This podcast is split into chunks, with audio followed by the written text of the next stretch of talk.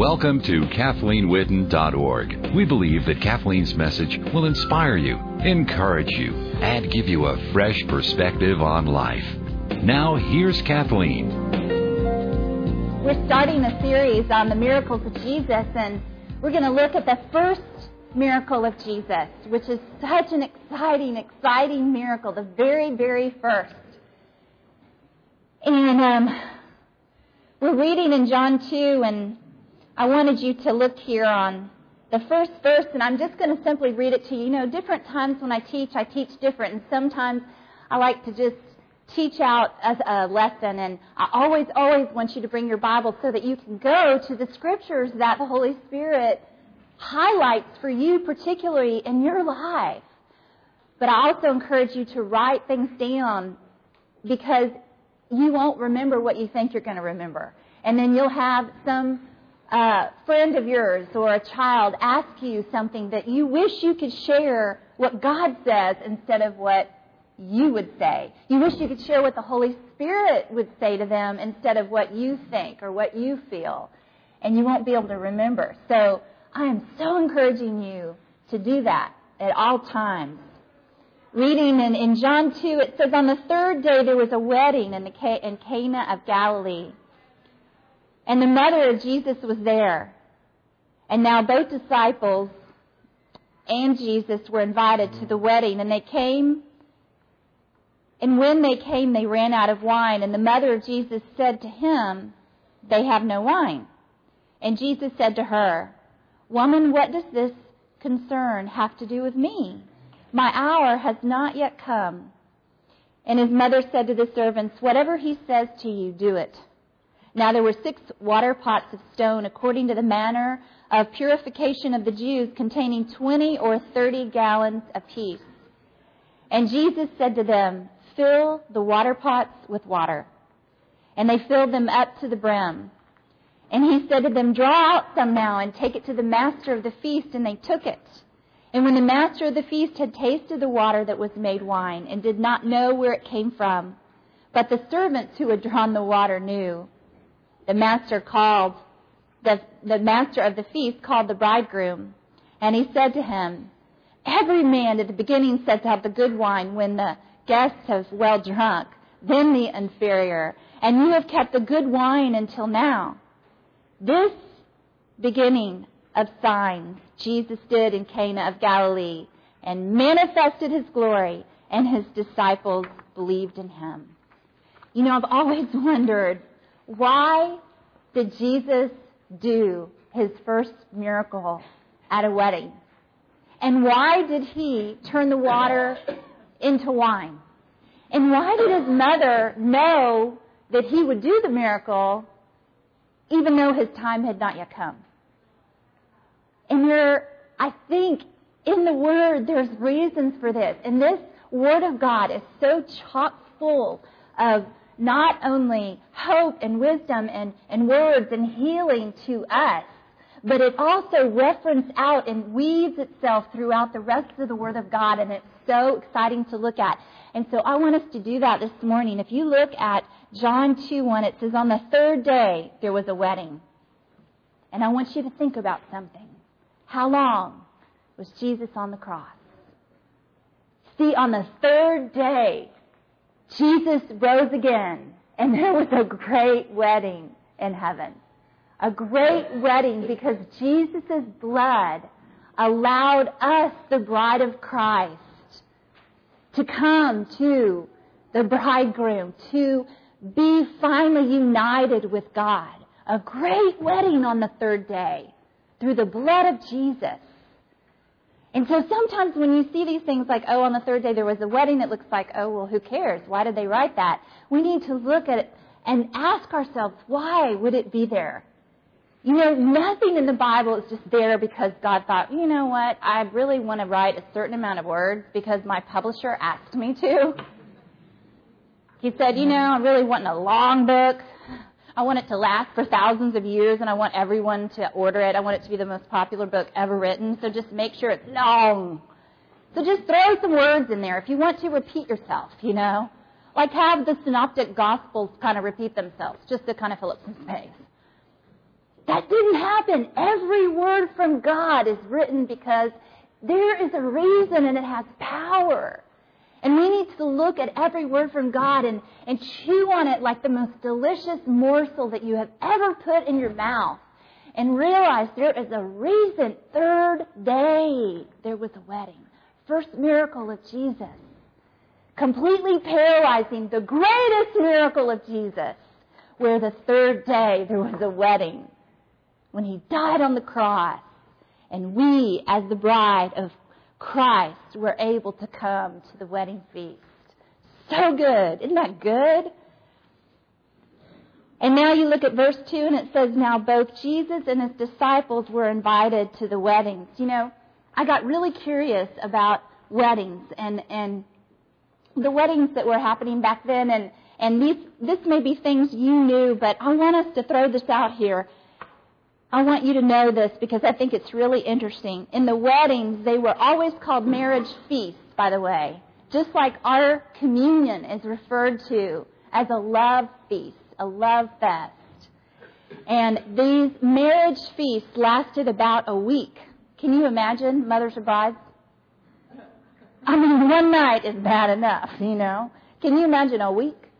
But it was a little bit different. They had mostly food and watered down wine and lots of friends. The guests sat around a great bowl on the floor, and the meal usually consisted of lamb or kid stewed in rice or barley.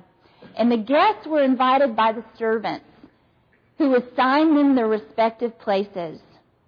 And this is what I think is so interesting. It was usual to send a second invitation.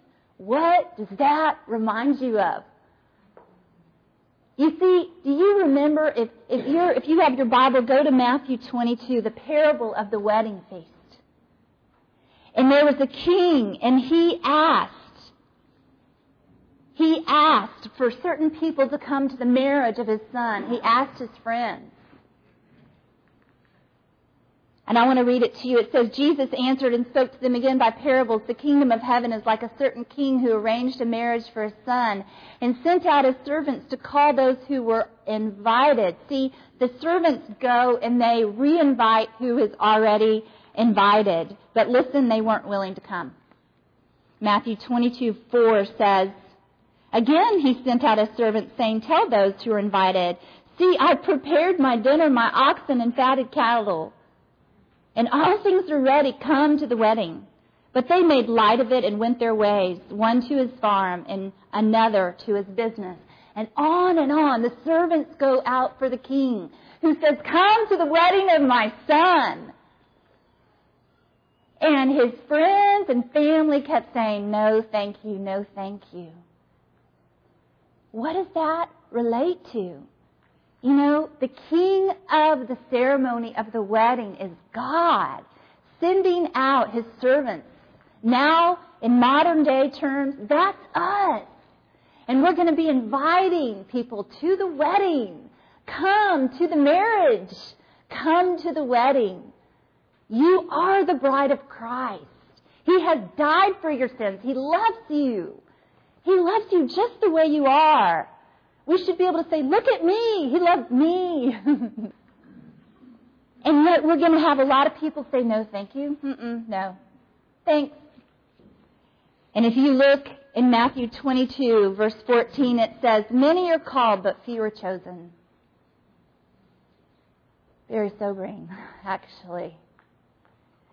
And so in this first miracle, if you go back to John 2, in this first miracle, it says that it was usual to send a second invitation, and that means that just in this wedding feast, here are these people there, and this is the third day.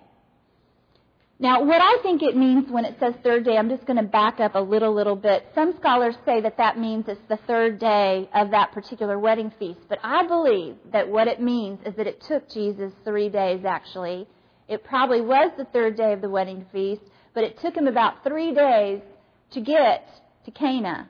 And what had just happened in his life is he had just become baptized. What does that mean? Can you see this awesome picture? Jesus is baptized by John the Baptist. And baptizement means that you go from life to death to life. It represents resurrection power. Going under the water. Three days prior, Jesus had been baptized by John the Baptist. And God had said, This is my son of whom I am well pleased. And a dove had rested on his head. And then three days later, he does this miracle. It all ties back in with our salvation, our resurrection, our baptizement into the Holy Spirit. It was honored guests that sat the nearest and other behind. And when the whole company was assembled, this is so significant. I'm just reading you information that I learned about with wedding feasts. When the whole company of the wedding, when everyone was there, pretty much, the master of the house would close the door. And to me, that reminds me so much of another parable of Jesus in Luke 13:22. It says when he went through the cities and villages teaching and journeying towards Jerusalem, someone said, "Lord, are there few who are saved?" And he said to them, Strive to enter through the narrow gate, for many, I say to you, will seek to enter and will not be able. When once the master of the house has risen up and shut the door. You see, it was a tradition back then that if you had a banquet, if you had a party, if you had a wedding, when people were there, the master of the house would shut the door and then the servants would not let others enter. It would be a difficult time to enter in after the master of the house had shut the door. And so I just love to see all this cross parallelism with the history of the time and really relating to our lives too because there are so many people out there that just think, you know what? I've had them tell me, Kathleen, you know, I really do believe that Jesus is the Son of God. I really do. I just want to know that. I want you to know that. Historically speaking, um, I believe he's the Son of God. Don't believe all those disciples would die for a lie. Um, I've really done my research, but I want to have my own life. So what I'm going to do when I'm about 85 is I'm going to say, God, now I ask you to forgive my sins, and you can be the Lord of my life. And then I'm going to die and go to heaven. And that way, I can run my own life, and then I can go to heaven. And what that person doesn't realize is you do not know the day when the master is going to shut the door. And that is sobering. You do not know the day.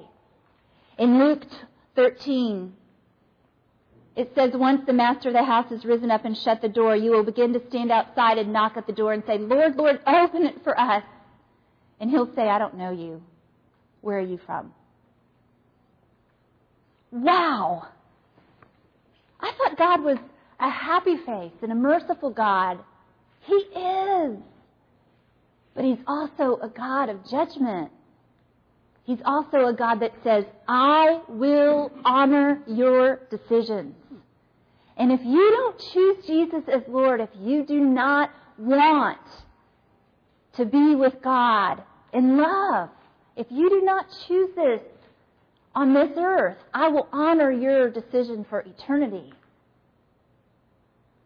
Jesus is Lord. And God is merciful, but He's also just. And we've got to see both sides. When the whole company was assembled, the master of the house would shut the door. If you look at verse 3, going back to John 2, it says, When they ran out of wine, the mother of Jesus said to him, They have no wine. You know, that just so reminds me of a mom. You know what I mean? Like she wants you to do something, but she's not going to really tell you she wants you to, so she just says a statement like they've run out of wine, which means go and help them right now. Which reminds me so much of me as a mother. It's like, oh, did you see that little girl over there? She has fallen down. And I'll look at my daughter like, go help her. You know? And this is the mother of Jesus. Can you imagine being the mother of Jesus?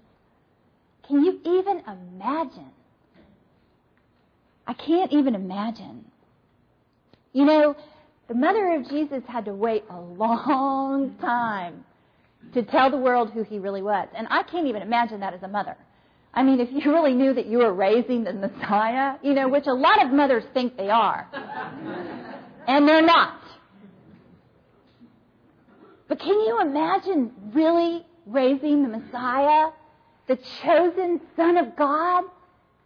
And, and, you want to tell your friends, you know, they're all talking about, oh, well, you know, my son knows the Torah real well, or my son is just an incredible, you know, whatever, a fisherman, and you want to go, well, you know, my son's the Messiah. And you can't. And Mary was so humble anyway. She didn't have that inner, but I know that for all those years, you know, Jesus did not become um, a, a public minister, so to speak, until he was 30. And so here she is with this man, and she can't wait to tell people who he really is. And she goes to this wedding, and they've run out of wine. And she says to them, They have no wine. That's what she says to Jesus. And that is a big disgrace, by the way, in that society to run out of wine at a wedding. It's not just, oh, they've run out of wine, go get some wine. It's a huge disgrace. And Jesus said to her, verse 4, John 2, Woman, what does your concern have to do with me? My hour has not yet come. And I just want us to look again at Mary's weight. First, the angel Gabriel tells her when she's like 13 or 14 years old and she's a virgin, i.e., not married, for any of you who aren't sure what that means anymore. And the angel Gabriel goes to her and says, You will have the Son of God. You will birth the Messiah. And then she does. And you think about it, then there's angels and hosts throughout the sky. There's a star and there's shepherds coming. There are people bowing down to her baby. There's wise men coming from the east, foreigners, to give gifts to her baby. And it says in the Word of God in Luke 2:19 that Mary treasured all these things up in her heart. And what I imagine is that over that period of 30 years where Jesus is growing in the stature and wisdom of God, which is what the Bible says happens to him from his baby time until that 30 year time, she's treasuring more and more into her heart, and she's probably just about to burst. So, those are some of the reasons I think that Mary said, Hey, Jesus, they don't have wine, and expected him to do something. But I have some other reason that I think she said that, and this is totally personal. You can't find it in the Bible. Other people may not agree with me, but I think Jesus maybe practiced some miracles at home. I do. And the reason I think that is because that's what we're supposed to do. We're not supposed to go out and love other people and not love the people that we're at home with. It's supposed to start at home. I can't tell you how many people I know want to change the world, but they will not even love the people in their own house. It starts at home. So I think Mary had seen him do a few things, maybe. So she knew what he could do. And he does for her this miracle. And this is what's so key in my life. I love John 2, verse 5. It's so simple. And his mother said to the servants, Whatever he says to you, do it. And that is a huge message to us. Nike picked up on it. Just do it. Do you know that Nike means victorious generation, by the way, in the Greek? Whatever he says, do it.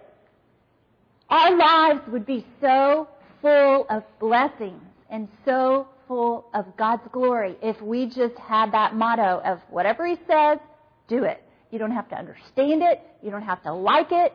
You don't have to agree with it. You know, there's, there, there's certain things that God says in the Word of God that I want to go, but God, you didn't ask my opinion and I don't agree with that. But He didn't ask me and He didn't ask you. He is God. Whatever He says, do it. There's a reason. His ways are higher than our ways. The way that He does things is incredibly bigger and higher, infinitely more than we could ever see. And if we trust him, the word of God tells us in Ephesians 3:20 that He will do exceedingly abundantly above all we could hope or ask or think. Whatever He does, say, just do it. Verse 6 says, Now there were six water pots of stone according to the manner of purification of the Jews, containing 20 or 30 gallons of peace. And I wanted to just remind you all for some of you and then tell you for the first time for others of you, the manner of purification was that they poured water on their hands and then they rubbed their hands on bread. That was their towels. And the bread that fell underneath the table was for the dogs. And if you remember the story of the Canaanite woman in Matthew 15:21, she goes to Jesus and she wants her daughter healed. And he says, I can't give you the bread that was supposed to be for the children of God. And she says, But Master, even the dogs underneath the table get the bread that has been dropped. And I used to think, oh, well, that's just the bread that people had eaten and the crumbs are there. It's the bread that people had washed their hands on. Do you realize that Jesus is the bread of life and it only takes one crumb to change your whole life? Do you realize that Jesus is the bread of life? He's the Logos Word of God and it only takes one crumb, one scripture, one word from God to change your life? Incredible. We should value the bread of life, the Word of God, Jesus. And we should have that attitude of God, I'm going to go to that class today, and I know it only takes one word, one crumb, one verse of your word to come in and heal my body, change my life, restore my marriage, help my child. One word, one crumb. We should have the faith of the Canaanite woman. And so here these water pots are that are for washing hands, and the servants thankfully obeyed what he did. In verse 7, Jesus said to them, Fill the water pots with water, and they filled them to the brim. I love that. It's like when God says, Do something, you go, Hey, I'll do it all the way. Do you see the story here? What the servants did? They didn't have it written where it says, Jesus said, Fill the water pots with water, and the servant said, You know what? You know, why are we supposed to do that? I mean, we've already done a whole bunch of other stuff, and why don't we just, uh, you know, just fill it kind of, sort of. You fill it. No, you fill it. No, you fill it. You know what? I'm really busy. I can't fill it. Wait, that's my cell phone. You fill it. They filled it to the brim. When Jesus asks you to do something, go, hey, I'll do it all the way. I'll do more. And watch what Jesus will do in your life. And then he said to them, verse 8, draw out some and take it to the master of the feast. And they took it. They didn't say, you take it. No, you take it. No, you take it. No, you take it. No, let's not either t- take it. Let's just tell him to come here. These things are heavy. Why doesn't he come here? Why do we have to take it? Why doesn't he just come on over here? I agree. Jesus told us to take it, but let's not do that. I think it's better if we just have the master come over here. I agree. They don't do that. It says, and they took it. You know, I think it's interesting. I did a little bit of calculations, which I'm not normally very good at, so it took me a long time. But 120 gallons of wine equals 2,004 ounces glasses for the wedding. And then they diluted them by three parts of water. That's a lot of wine. 2,000 glasses diluted by three parts water is a lot of wine. Then the master of the feast tasted the water that was made wine and did not know where it came from, but the servants who had drawn the water knew. And the master of the feast called the bridegroom. Now it appears here that the master of the feast was an intimate friend of the bridegroom. And of course, what we know is that this incredible miracle, this first miracle of Jesus, is a picture of Jesus turning us by his blood into wine, turning us from sinner to saint, turning us from being alienated from God to being acceptable to God. It's interesting to me that the word wine means the blood of the grape. And Jesus turned the water to wine. If you look in verse 10, it says, And he said to him, Every man at the beginning sets out the good wine, and when the guests have all well drunk, then the inferior, and you have kept the good wine until now. Verse 11, This beginning of signs Jesus did in Cana of Galilee, and manifested his glory, and his disciples believed in him.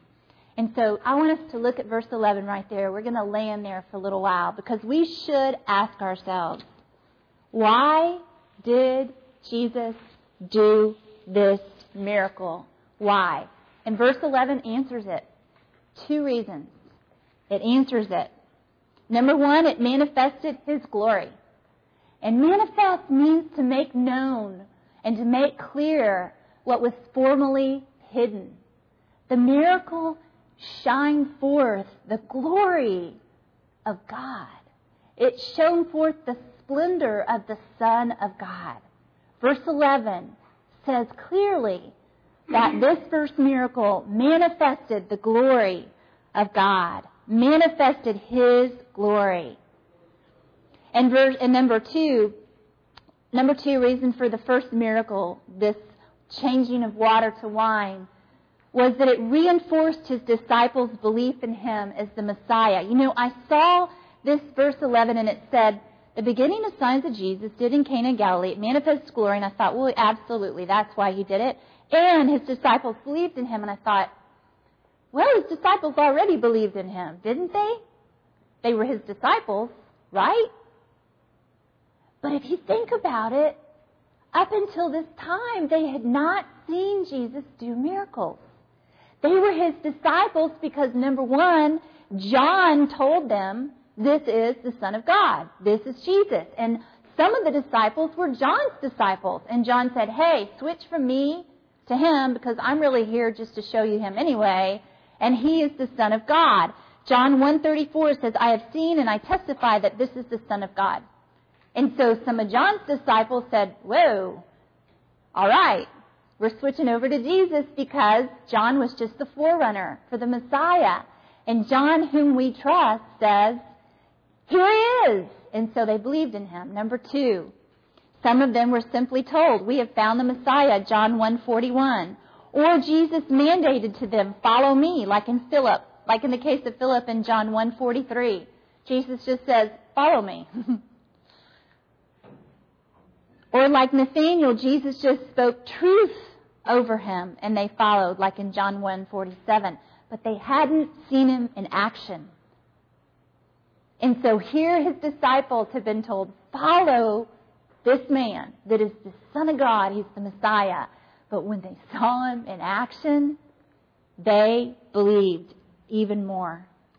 You know, if I could say, what is the proof in my life that Jesus is the Son of God? I would say exactly this that he turned someone who would have naturally been a very anxious, selfish, sometimes I still am, but I don't want to talk about that, person into someone who loves God with all my heart and soul and mind and strength. He changes your heart. And that is the first miracle. That should be the first miracle in your life. And that should be the proof in your life that you can share with other people is look, you know what? I'm not perfect. Never will be. But Jesus continually changes me every day. He changes my heart. He has saved my life. He's given me hope. I have joy. The Word is filling me. I, I have hope in hopeless situations. He's changed the water to wine. And He can do it for you too. Let's pray. Heavenly Father, I just thank you for your word. It's so good. And I thank you today in the name of Jesus that we're not just sitting here listening to a lesson and then going on to the next thing so we can check off our list. We want your Holy Spirit to come into those places in us that we cannot change that we are crying out to you to change, that we are asking you to change from water to wine, to be pleasing to you, God. I'm asking you in the name of Jesus, Holy Spirit, to come and change us, fill us. Fill us with your Spirit, Lord. I'm asking in the name of Jesus for your power to come and change those bad habits, change anger to love, change resentment, unforgiveness, and, and, and harboring of ill feelings to total and complete love. Lord, I'm asking you for anyone here who has been deeply hurt, deeply wronged, deeply, deeply, deeply hurt, that you would give them the power to forgive and forget so that they can go on with the life that you have chosen for them. Lord, I thank you in the name of Jesus that your word says in Joel 2.25 that you restore the years the locusts have eaten. And we are trusting you that Romans 8:28 is true and that you work all things for good. Even the most horrible things that have ever happened for us, to us. You work them for good in our lives. We have to choose now to trust your word. Lord, I pray that these people, instead of going back to wherever they're going, instead of just going back with, okay, well, that was a good message, they will go back changed and renewed and in hope. Father, I ask that you would also come in the name of Jesus and change any addiction or bad habit that anyone in here is wanting to change and they're so frustrated. I ask that you would bring the power to change that water to wine, to change that habit or addiction which is not pleasing to you to wine, so that they can bring it to you, the master of the ceremony, and you can say, Well done, good and faithful servant. We thank you for your love. We thank you for your word. We thank you for it is the same yesterday, today, and forever. We pray now the blood of Christ over our children and our families, and we claim them to know you. In Jesus' name,